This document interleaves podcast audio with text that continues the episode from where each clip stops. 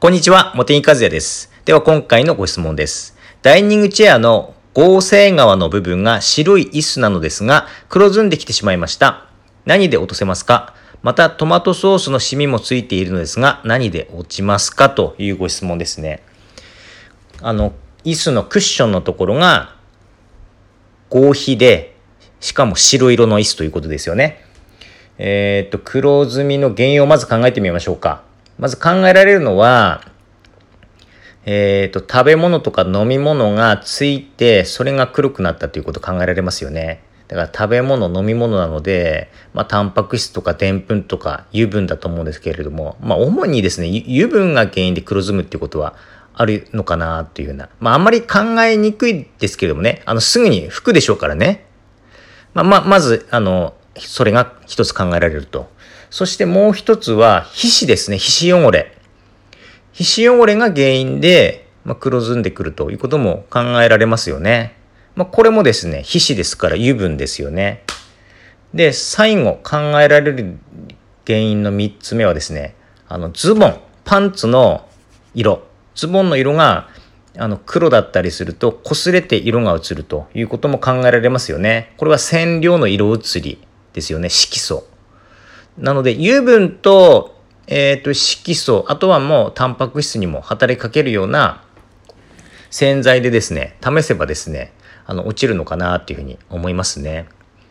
で、油分と、えー、とその色移りについて非常に効果的なのが溶剤ですね、溶剤。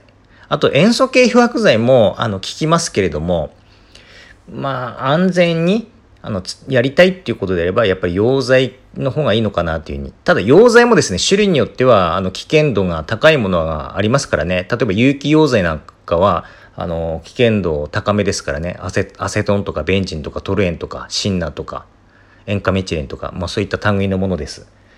うん。まあそういったものを使いたくないっていうことであれば、落ちは悪いんですけれども、エタノールですね。エタノール製剤。あれもまあ溶剤のくくりに入りますから、まあアルコールのですね、濃度が高ければ高いほどよく落ちます。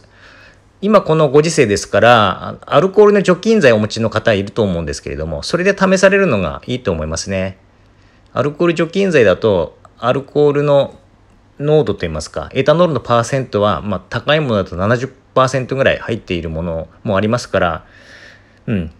あの、うまくいけば 落ちるのかなっていうような。ただ、落ちは、あの、あまり良くないです、正直。他の溶剤と比べると。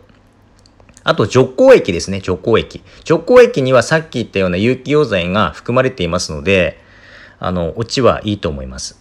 はい。まあ、有機溶剤使いたくないっていうことであれば、あの、私も使っているんですけれども、橙の雫という、あの、溶剤系のとても安心安全な商品があるんですよ。これ、すいません。自分の商品なんですけれども、あの、有機溶剤を使いた、使いたくなくて作ったようなものですので、安全性はとても高いですね。で、何、何が原料なのかというと、オレンジの皮に含まれているオレンジオイル。オレンジの皮をピューって絞ると何かこう液が出てきますよね。あれオレンジオイルなんですけれども、そこに含まれているリモネンって言われる成分。これがですね、そういった色移りとか擦れ跡に非常に効果的なんですよ。しかも油汚れに対しても非常に洗浄力が高いので、うん、結構落ちる可能性高いと思いますね。はい。まあ、もちろん塩素系漂白剤も、あの、効きますが、まあ、大々の雫の方が効きはいいのかなっていうのは、これまでの経験ではそう思いますね。はい。だからそれで試していただくということが、まあでも繰り返しになりますが、まず身近なものからあの試されるのがいいと思います。だからエタノール製剤ですね。アルコール度数度数の高いもの。もしくは、まあ、全然あの有機溶剤でも OK だということであれば、ネイルの除光液というところですね。はい。そして次、トマトソース。これも色素と、まあ、油分とかも含まれてるでしょうけれども、あのー、まあ、橙の雫とか溶剤系でもいけますし、やっぱり漂白剤でもいけそうな感じますね。漂白剤。まあ、同じですね。うん。結構、あのー、似てるような、似てはいないんですけれども、あの、同じようなやり方で落ちると思います。はい。ただ塩素系の漂白剤を使う場合は、まあ、ダイニングチェアということなので、匂いがですね、あの、充満してきて、まあ、例えばそのリビングに子供がいる時とか、まあ、子供じゃなくても、誰かいる時にやるとなると塩素の匂いがあの充満してですねあのちょっときつくなったり気持ちが悪くなったりあの喉が痛くなったりするっていうことも考えられますからね。今暑いですし。